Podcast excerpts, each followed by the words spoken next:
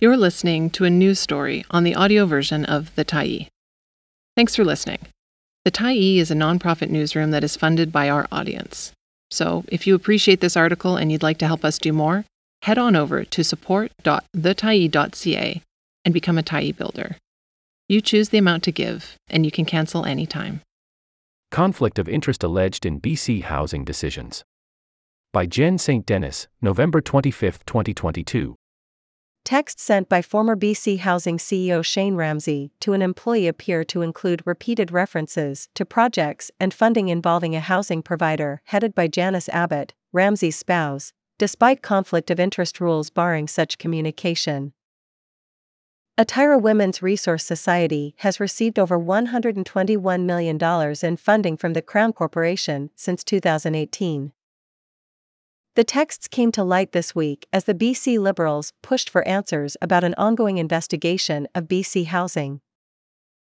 Premier David Eby revealed that the investigation involves a forensic audit of the Crown Corporation that will be completed in early 2023. The audit is being done by BC's Office of the Comptroller General, which is responsible for the quality and integrity of provincial government's financial management systems.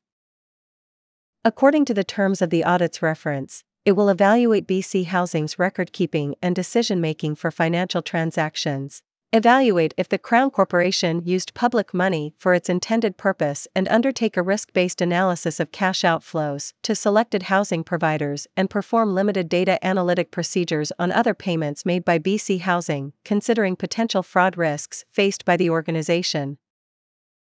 Ramsay, who had been CEO of BC Housing since 2000, resigned in August.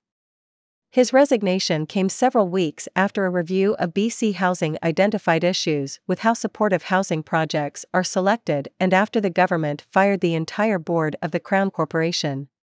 Ramsay said increasing violence in the downtown east side and hostility to social housing projects convinced him it was time to step down. A conflict of interest protocol has been in place since Ramsay and Abbott, who has been the CEO of Atira Women's Resource Society since 1992, married in 2010. The protocol stated that Ramsay was supposed to avoid any discussions related to Atira with BC Housing employees, executives, or the BC Housing Board. He was also not supposed to take actions intending to influence any decision involving Atira. The Tyee obtained the text messages from the BC Liberals, who say they got them from a whistleblower who has asked to remain anonymous. Andrew Reeve, the communications manager for the party, said BC Liberal staff had been unable to verify the messages. A handwritten note on the document says that Ramsay sent the messages to a former vice president of operations for BC Housing, Craig Crawford. The Tyee has independently verified that the messages were sent from Ramsay to Crawford in 2018. During a press conference in Victoria Tuesday, BC Liberal leader Kevin Falcon told reporters that the text messages raise a lot of concerns.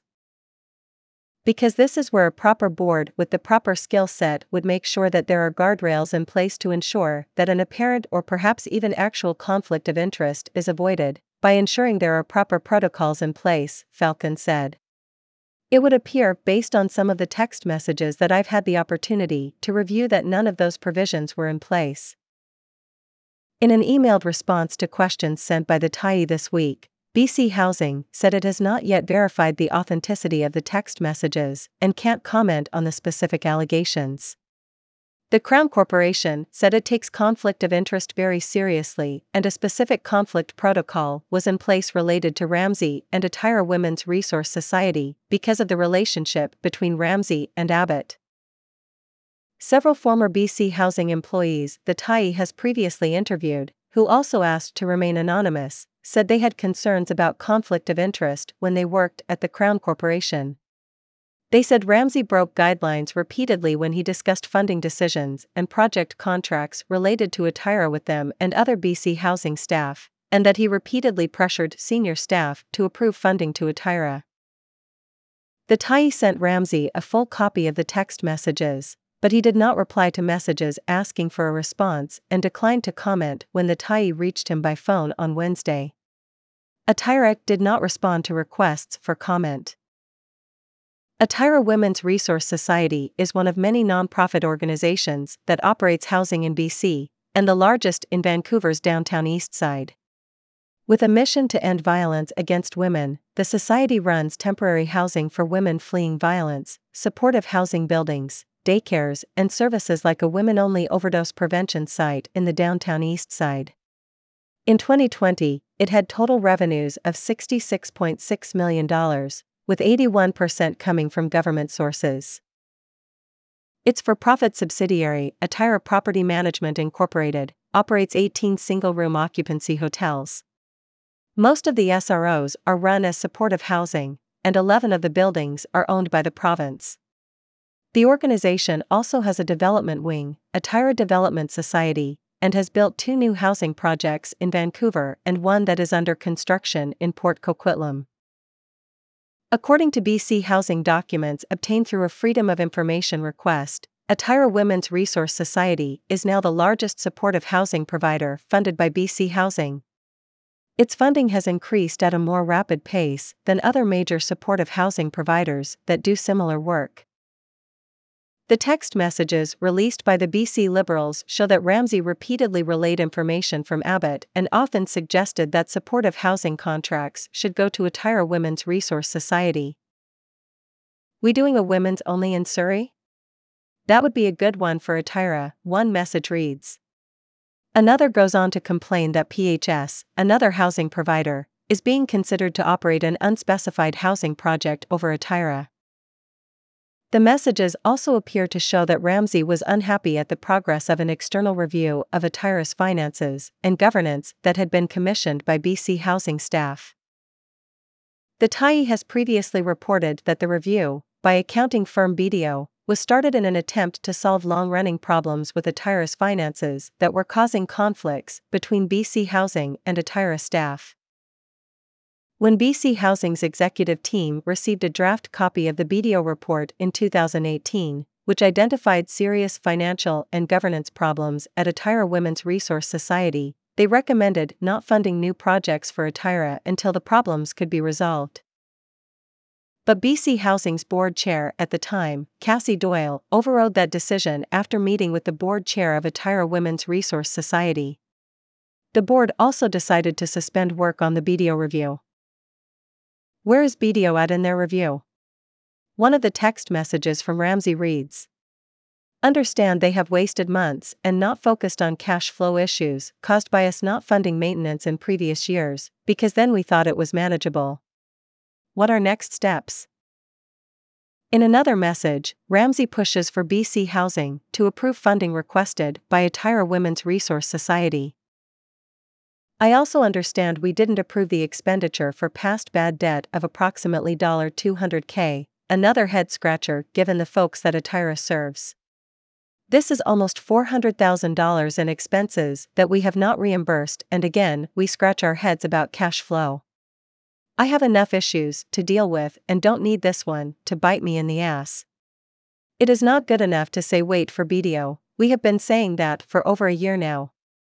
I get there are financial management and accounting issues that BDO will assist in resolving, we just don't need to compound them.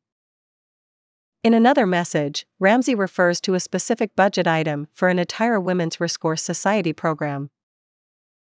Atira budget meeting today $6,000 per year for food at Sorella. 108 units, one message reads, referring to Sorella Housing for Women, a supportive housing buildings operated by AWRS in the downtown east side. Asked for an increase to food budget, and Maria says we are not increasing food budgets. Compare the budgets for Sorella and other 12 sites.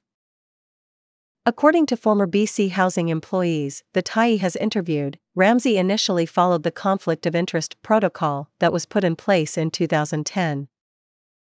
But over the years, Ramsay began asking staff about Atira Women's Resource Society projects. The comments were usually made verbally in one on one discussions, the employees said. I witnessed Shane giving direction to staff regarding properties that Atira was interested in. I also witnessed Shane questioning why other nonprofits had gotten projects Atira had unsuccessfully applied for. That happened on more than one occasion, one former employee said.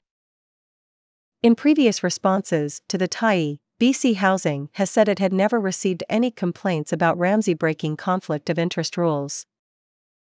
The employees who spoke to the Tyee said they never reported their concerns about conflict of interest to the Board of BC Housing or the minister responsible for housing because they feared losing their jobs. Thanks for stopping by the Tyee today. Anytime you're in the mood to listen to important stories written well, we'll be here. And if you'd like to keep independent media going strong, head over to thetyee.ca and click on the Support Us button to pitch in. Finally, big, big thank you to all of our Tyee builders who made this story possible.